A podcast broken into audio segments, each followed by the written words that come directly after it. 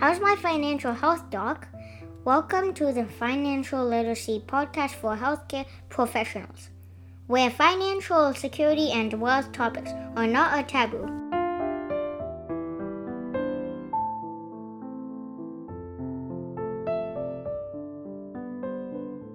Well, hello everybody. Uh, welcome back. This show is really a fireside chat with my good friend Gordon Berger. And the reason why I invited Gordon to the show is because Gordon has over probably 50 years of experience in financial planning and asset management and also tax strategies helping physicians in Canada. And I wanted to, you know, pick his brain a little bit so that we can have a very in-depth discussion about how physicians can properly plan their finances. And Gordon has agreed to give me a lot of his time so that we can have this chat. So we've had our first episode already. This is now the second episode where we continue our fireside chat with Gordon.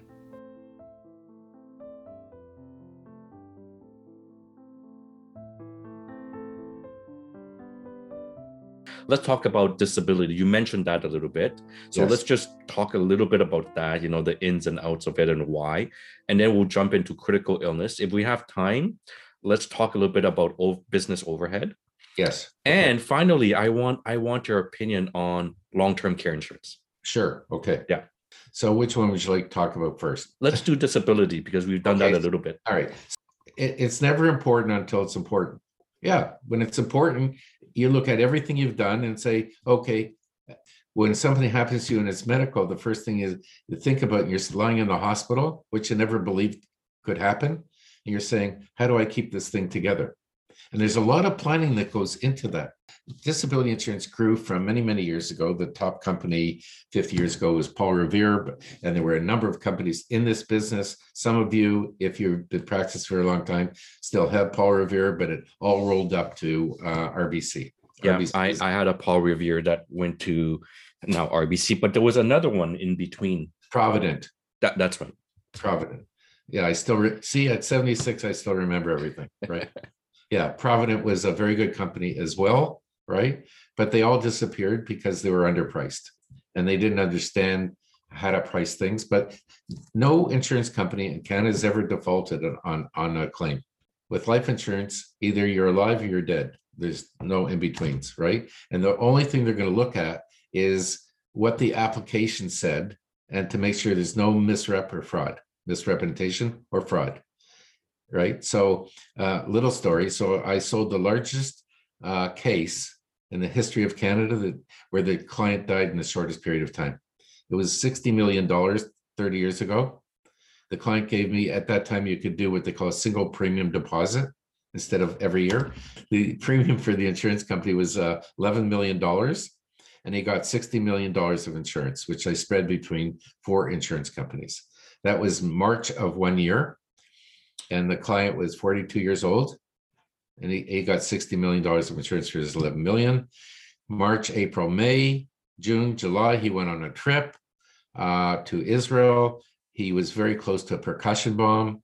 Um, he got back from Israel. He um, all of a sudden was, wasn't feeling well and he was dead two months later from cancer. So uh, a proper disability and contract. So the OMA has one, but you always have to so the OMA has a good contract, but you always have to measure it against RBC usually. Yeah. The others in the industry are Great West and uh, Sun Life. Those yeah. are the ones, the, the go-to ones, right? Yeah. Because you always want to deal with a big company with big pockets yeah. as well, right? Absolutely. Right. So RBC has the has the uh, covenant of the RBC Bank. So um, they have big pockets, really big pockets, right?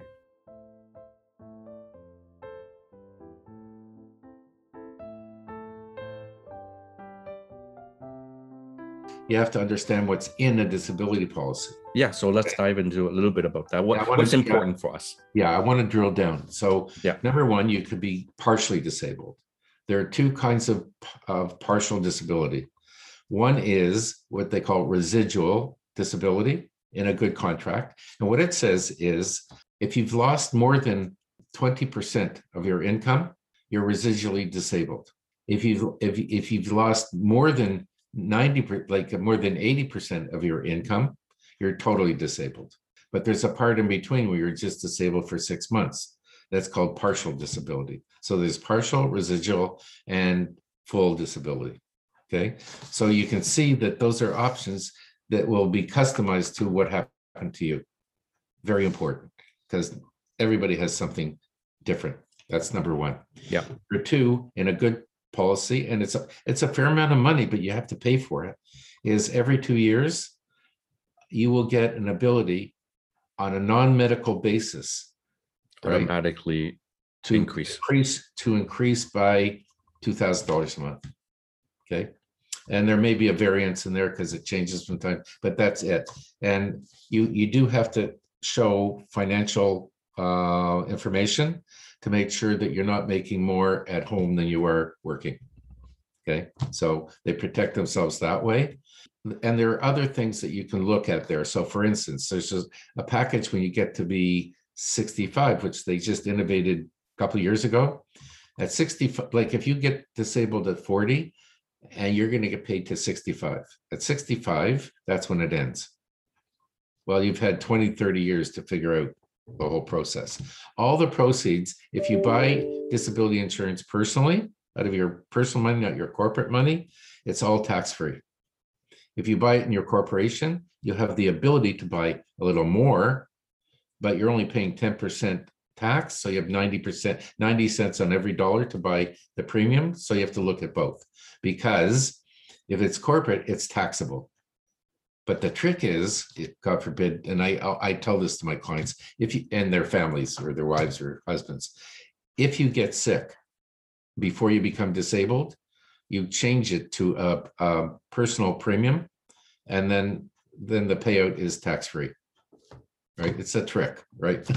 And I didn't. I did not know that you could uh, change the ownership of the Yes, disability. Because Okay. there's no, there's no cash unless you have it, unless there's another thing you can do, which is you pay a little more money and what it- it's a, re- it's called an re- ROP, return Yeah. of premium. Yeah. Right? And, and that's a, that's, that's a funny kind of bet. It's like betting, uh, it's like betting that you will become disabled and you won't.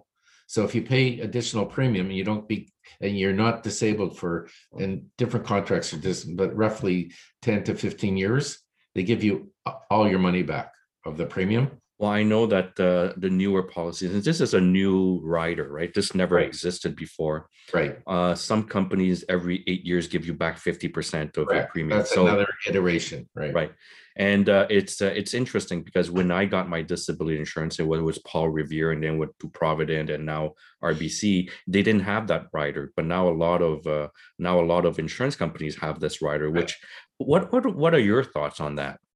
Good Well, rider, it- bad rider, worth it? Yeah, worth it? it's interesting. It depends what you can do with the money. Okay. Yeah. I'd rather you put the money in a whole life policy, to be honest. you mean you uh mean not st- not spending it on the Ferrari? Exactly. No, because if something happens to you, that's what I'm saying at a horse race, you can't, you can't bet for three horses to come in first. You're never going to win money doing that, right? So when you have return, but I have friends, um, 60, 65 years old, where they got big checks back because it worked for them. Our, our job is to show you and explain. Yeah. And like if you make 20% a year on your investments, why would you, why would you, do you take that money and you put it in your investment portfolio? If you're making nothing, then maybe it's a good bet. That's what I'm saying. Everything has to be custom to every person. right. So it's customized and informed consent, right? Hundred percent. Doctors So- understand this language. Yes, you're exactly right. Yeah, I don't want to sign that, you know? So, um, so that's basically disability. You want Yeah. it to grow, you want to buy more and make sure that you have an agent that bugs you and it calls you and says, "Uh, I'm interested, because our job is a sales job. Our job is to make sure we protect our clients, right? Now, uh, one more aspect of the rider, I want to just make sure the audience hears it, and that's own occupation. Okay, so let's talk about definitions, right? Yeah. So the first definition I gave you is residual, partial, uh, um, or full, full coverage. The the other one that we have to talk about is own occupation. There are two kinds of own occupation. One is own occupation, which means you'll get paid if you can't do the duties of your own occupation and are not employed for wager earning. Like I know these things by heart, right? uh, uh, and you'll get paid. But then there's a better one, right? For people who have specialties. It's called specific occupation. So even though you could be a doctor, Right. but you couldn't be a surgeon, you get paid. Right. Because I've heard of surgeons having to do family practice. Oh, oh, uh, well, because they didn't have the proper coverage. Yeah. Right. With the proper company.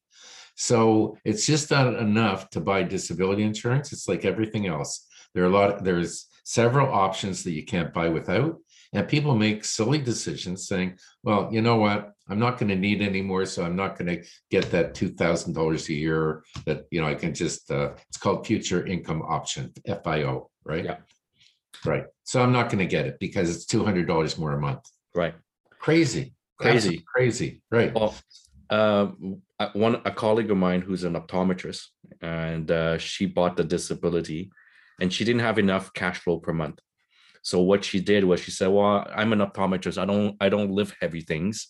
Uh, why do I need own occupation?" So she didn't want to pay that. I, it wasn't even two hundred dollars. It was like fifty dollars, Yeah, it's not a lot. and, and it's not a lot. And she said, "I don't need that." I said, "What if you were walking in the park and uh, a foreign body flew into your eye, and now your cornea is um, now your cornea is uh, Done. and, and done? How are you going to be an optometrist in your own profession?"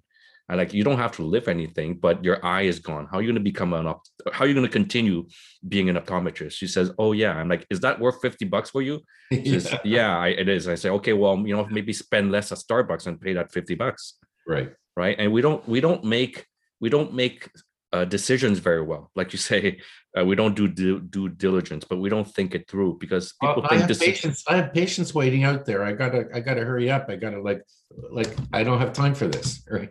okay so now that we uh, kind of talked about disability let's go to critical illness what are your thoughts on that Once your income stops, because that's what you have to talk about with critical illness. Once, once your income stops, you have some disability. But what if you want to go to uh, uh, one of the major medical clinics in the states or around the world, and and and you don't have enough money saved up to do that? You're basically done. Uh, uh, listen, like I said, we have one of the best medical uh, conditions of anywhere in the world. But if if you wanted to do that, you couldn't do that. This is bought in a lump sum. It's tax free, so you can insure 250,000, 500,000. I've never met anybody that's gotten sick with with what we call CI, critical insurance, which said, "Well, I don't need the money." agree agree And it's it's tax free. It just gives you a lift to know that you're going to be able to transition from working to not working, right? And there may be things like I said with my uh, client who was the um, the uh, real estate guy. I, I said it bought him time because I sold him a million dollars of critical illness. So it had another million dollars in his account to buy him time. Even in the hospital, when he's in the hospital, he could think, but he couldn't move. He couldn't, life was miserable for him. But he had a million dollars sitting in his account to keep everything going until we bought time to liquidate some of the things we had to liquidate. But other people use it for like medical you know to to try or pay drugs that are not covered. I mean there's there's trillium as well but that's a process where they have to figure out if you can afford it you can't afford it. Yeah. critical illness is a very good thing Well, Yeah. I mean, uh, something as simple as you know that person who was uh, your your your eight your client who was in the hospital, that real estate agent. Yeah. Then while he was in the hospital, I'm sure that his spouse uh, uh, had to deal with all the life issues that needs to be dealt with, and maybe had to hire a physio, maybe had to hire a nanny, a maid, whoever. They they probably needed help, and if that Right. money was not available, that's a added expense and added financial burden, right? So that that CI money comes in handy for that reason. Right. I know we didn't talk about this but every time you say something it brings up something else right? Okay, so, So- that means I'm saying something intelligent. Yes you are so, so um well because i look at you as intelligent smart and a doctor right with many with many hats so i'm saying a lot of doctors don't have because they're in clinics or whatever, unless they're uh, with a university or hospital, they don't have group insurance. So they're paying for eyeglasses, they're paying for dental, they're paying, it's all after tax. So there's a thing that we set up. I, I don't even charge for it, but there's a, a fee, one-time fee, and it's called a health benefit account. Okay. HSA. uh, Well, they used to call them HSAs, health spending accounts. Yeah. The government changed it just recently to Okay. a health benefit account. Okay. And so what you basically do, because you're incorporated, is you go out, you buy a pair of glasses. Glasses are, let's be stupid, a thousand bucks, right? Yeah. Uh, by the time you're finished, that means if you're buying it out of your personal resources, which is tax paid money, Yeah, it's two thousand. it's two thousand. So instead, what you do is you pay your credit card of a thousand dollars. You basically tender the bill to your health benefit account. And your corporation puts money into your health benefit account, deductible to the corporation and not taxable to the health benefit account. Right. So you bought, so you bought money on a pre-personal tax basis. Right. It's a gift. It's, Right. it's amazing. It's amazing. It, it is, and and I mean, for people like like normal human beings, we have drugs that are not covered under under the uh, provincial health plans. Yeah. and sometimes they're a lot of money, right? So um, also, even in what I call comprehensive dental coverage, if you have a group plan, you're not covered for a lot of these things like major restorative and stuff like that, right? Yeah. Uh, Well, I mean- orthodonture, you're not covered for orthodont, like for your kids. This means you can really run your own life, right? I mean, uh, I'll give you my my personal experience. Uh, I have the I have that um, quote unquote health insurance from the OMA. I do, but I also have my own health spending account. At the Sure. time, it was called a health spending account, Yes. um, and it came in very useful when my daughter needed her braces. That's what I said. It doesn't And- cover your your your dental plans in the hospitals and everything. Yeah. I used to do the group benefits for Mount Sinai. Not because I was a director and I gave them all the commission back. So I just want you to know that. yeah, Usually when you work for charities, yeah, you don't make any money and that's good. You pay it forward. right. So, yeah, but I'm just saying those those plans were not comprehensive and would not have paid that orthodontia bill. Right. Right, so, And- which is four thousand dollars roughly. You know the thing why you don't want to be an orthodontist? No. Because the rates have never gone up. That's true. That's true. I remember I remember 20, 30 years ago when I needed it was about 5,000 and it's still now Exactly, 5,000. And it's still five thousand, right?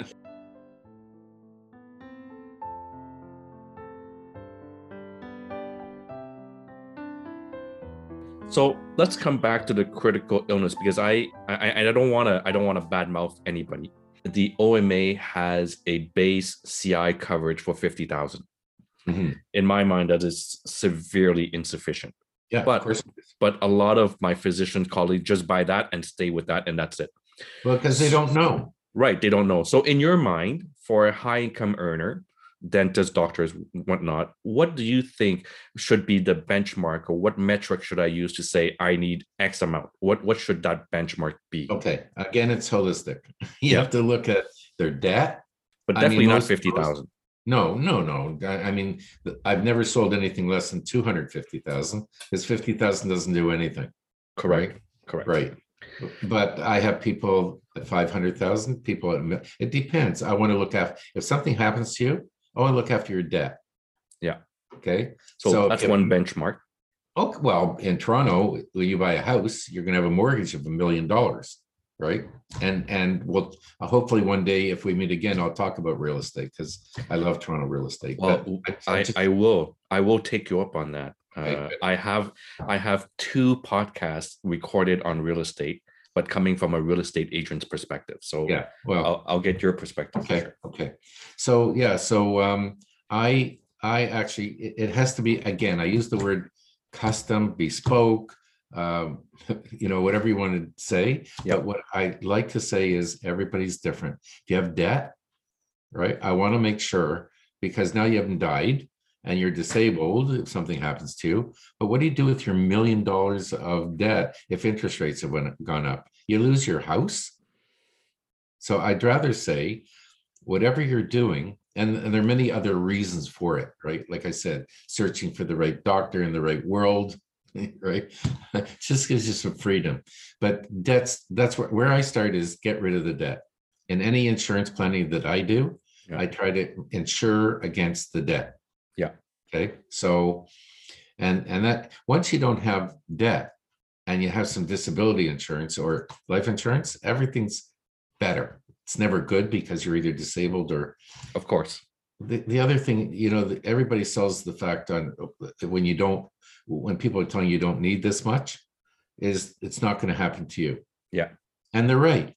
Only, I don't know, eight, nine, ten percent of people ever have a longer term disability, more than three months. Some of them go back to work, some of them don't, but their world's different. If they haven't, if they haven't been insured properly, it's a disaster. I agree. So in terms of critical illness, as you say, it's customized. Fifty thousand definitely not enough. Two hundred and fifty minimum, at least. That's what you. That's what I believe, and I I I usually say six to six to twelve months of expenses. Well, but then you have to add on the debt. True. True. Right. True. If you're not adding on the debt, you're not, it, it's, it's like putting a Band-Aid on your finger, but it was caused by uh, a heart attack, right? correct. Correct. Right. So, okay, so different things to think about when purchasing that is the debt, uh, the expenses per month that you have to pay, and what are your what are what are the different things you want to do when you ever do become sick? Do you want to plan and think about getting uh, medical services outside of Canada? You may, you may, Yep. right? It gives you the wherewithal to do what you need to do to get better. Well, you know what? The premier of Nova Scotia went down to New York, right? Yeah, you, remem- you remember that? I, I do, I do, sure, sure. So- I, I think Trudeau got his shot somewhere else too. okay, so uh, let's talk about um, business overhead insurance. Just a little bit about that. What that? What is that? Okay, so it lasts for two years. And basically you take your, what I call your bona fide or real expenses. So let's say your expenses to run a practice and doctors don't, unless you have a practice practice, you don't have a lot of expenses, but if you do, you do. If you have a, like a going practice, personal practice, and you have nurses and, uh, you know, and other associates and so on, costs money to do it. So business overhead, first of all, the premium is deductible. Okay, that's that's where it where in disability insurance it is not. Okay. Number two, so if your real expenses are ten thousand a month, then it will pay ten thousand dollars a month. So when you get, let's say you have ten thousand dollars a month of expenses and you buy ten thousand dollars a month of office overhead. So if you think about it, that's two hundred forty thousand dollars uh, of expenses over two years, and it only pays for two years. It's giving you time to readjust your life. But if 10 days after you, you get sick and you know you're not going back, uh, and you get rid of, let's say, one of your assistants, then it'll say, okay, so you can actually spend all the money in 15 months or 24 months. So if you downgrade what you're spending, it'll last for 24 months. It's still the same pot of money. It's $240,000, right? So you can spend it as little as 15 months or as long as 24 months. Like I say, it's deductible. It's not, it's not expensive, right? It even allows you to pay your um, medical association bills and your, uh, and your library and like anything that's what I call real. You know, a lot of doctors have disability insurance through uh, the hospital. It, it does still happen, and it's a group disability insurance That's great. versus versus personal disability insurance. Mhm. I, I've been I've been a huge proponent of personal dis, disability insurance as opposed to group, uh, exactly for those reasons. Because Well, then there's you have, another, re- there's another reason too. you you lose it if you lose the job, Correct. It's not, it's not portable, not portable. Right? And if you go from country to country, it's not portable. Correct. right. So But the other I- thing is, the other thing is, most even hospital benefits for disability aren't built into stratas. So sometimes there's an not an own oc definition, own occupation definition in them. Yeah. So it's, it's so doctors, it's called any occupation. So if you're doing anything by for uh, by virtue of uh, wage or compensation, you're done. Right. And sometimes they, they don't even compare it to what you made pre-disability. because it also goes on to say, and I say, if you, if on the way through medical school, if you, if you were riding, let's say selling ice cream on the street, uh, or, uh, or driving an ice cream truck or whatever, and you were making X and you could do it again, that's what they're gonna pay you. Right. So it's very, very difficult. After two years, there's always a two-year um, benefit. Yeah. And after that, they're gonna look at what else you can do. Right. You're at the So, mercy. so point, uh, get personal disability insurance, Correct. even if you have group disability insurance. Yeah, so that's called a top off. Yes. Right? Yeah. So you can buy more, which will integrate. So the first payer is always, so here's the other thing, very important. See, every time you say something, you remind me of something. Ah. It's Very important. I, I feel So, proud. I feel proud. No, no, you're asking me great questions. So, so the thing to note is disability insurance between two different kinds of disability, either integrate or stack. Okay. So if you buy, if you go into a hospital and you get group benefits and you buy, let's say the RBC personal own occupation definition disability on top of that, the first payer is the group, which is not as good, right? And RBC will look at what you're getting there and reduce their benefit to what you could qualify for. In other words, you can't buy more, like I said, that would leave you at home than working, right? So, but if you buy the non-cancelable first, in other words, the uh, RBC, and let's say you stack it up to ten thousand, and then you go to a hospital and the hospital offers the maximum of ten thousand, you now have twenty thousand dollars a month. It doesn't integrate, it stacks. So the first thing you should buy, and I, I know you're going to complain that you don't have any money, but I for sure would do that because then no matter where you go, you have, you're carrying what you have. And if there's, a if there's something on top of it, then you stack and, Yes. and you have a lot more coverage. So point is buy personal first if you can, and then get the group. But back to your point, you know, the, the, the question is, I don't have the money. I'm so sorry, but you know, if you're a doctor and you're making over 120, 200, and you're telling me you don't have $10,000 to pay in disability, you're Yeah. paying Starbucks too much, you're paying Costco too much, you're paying that Mercedes too much, you're paying that Tory Burch and you're you're drinking too much Starbucks right? Yeah, So so there's no reason that a doctor, dentist, lawyer who's making that amount of money cannot pay for disability. I, I don't buy that. I'm sorry. It's part of your, it's part of your process expenses. It's it's part of how you run a corporation, Correct, right, right? exactly. So a corporation need to risk mitigate, and if you don't do that, then it's your fault. So I, I wanted to make one other point. Now that you, every time you say something, of course, you bring something else up, which is I wanted to say before with disability insurance, when you get to age 65, Yeah. if you're still practicing, which most doctors are, with disability, as long as you're in a full-time practice over 20 hours a week, you can continue the coverage you had, that 10,000 a month or whatever it is, as long as you work and the premium doesn't change. What changes is the payment period. Okay, Okay. so over 65, and I'll give you an example, over 65, let's say, because I'm over 65, but I still have my disability insurance. And what it'll do is, because I have $20,000 a month. So when I, I, mean, the likelihood is I'm either going to die or become disabled as I get older. So I hope it's just disabled first. And what happens is they'll pay me for being, for not being able to do my job, which is they'll pay me twenty thousand dollars a month for twenty-four months. That's four hundred, that's four hundred and eighty thousand dollars In two years, tax-free. that's right. That's a million So- dollars. That's a million. I just want to tell you, you'll never pay a million dollars of premium for anything. That's that right. I'm Selling, right? Now, I did not know that they they are willing to continue past 65. I thought it only ended at 65 and that was it. Well, you just learned something new. Thank you very much. I, I really appreciate that. So let's uh, let's go into my favorite topic, which is not not that many people know this, but long-term care insurance. Okay. What are your thoughts on that? Well, again, it's custom, right? I mean, I have enough, uh, me, I've been, I've worked hard all my whole life, right? So I don't need that. And, and I don't need government benefits, although they give you government benefits. They force them down your throat, but they're all taxable. But there's some people, especially, uh, who have parents, and they're and the parents are still younger.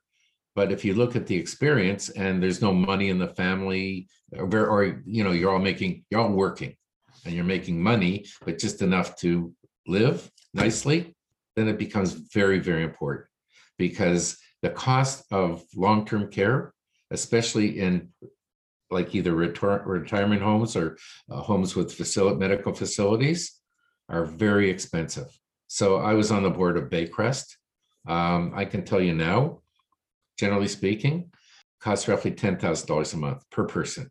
And if you work, if you move into like what their facilities called the terrace, where you upgrade as you get older into the medical facility, uh, it's expensive. It's really expensive, right? And if you have some money, not a lot, they basically take it over time. Right. right. Now, long term care insurance is called long term care, but you actually don't need to go to long term care. Oh, no. They can provide you care at home the moment you oh, have, yeah. you don't two, have two out of the five domains uh, that you can't right. perform. Exactly. Right. Exactly. So, like I say, it's all these things are about what the situation is. They're tools.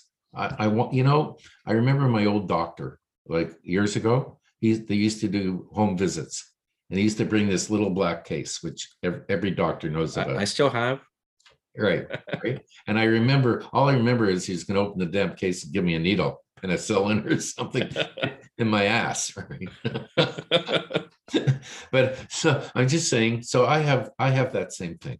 Right. I have a toolkit, right. and it's and it's it's full of tools, and I get to use them differently. Yeah. Because we haven't even talked about tax, but there are all kinds of tools if you are a student of helping your client.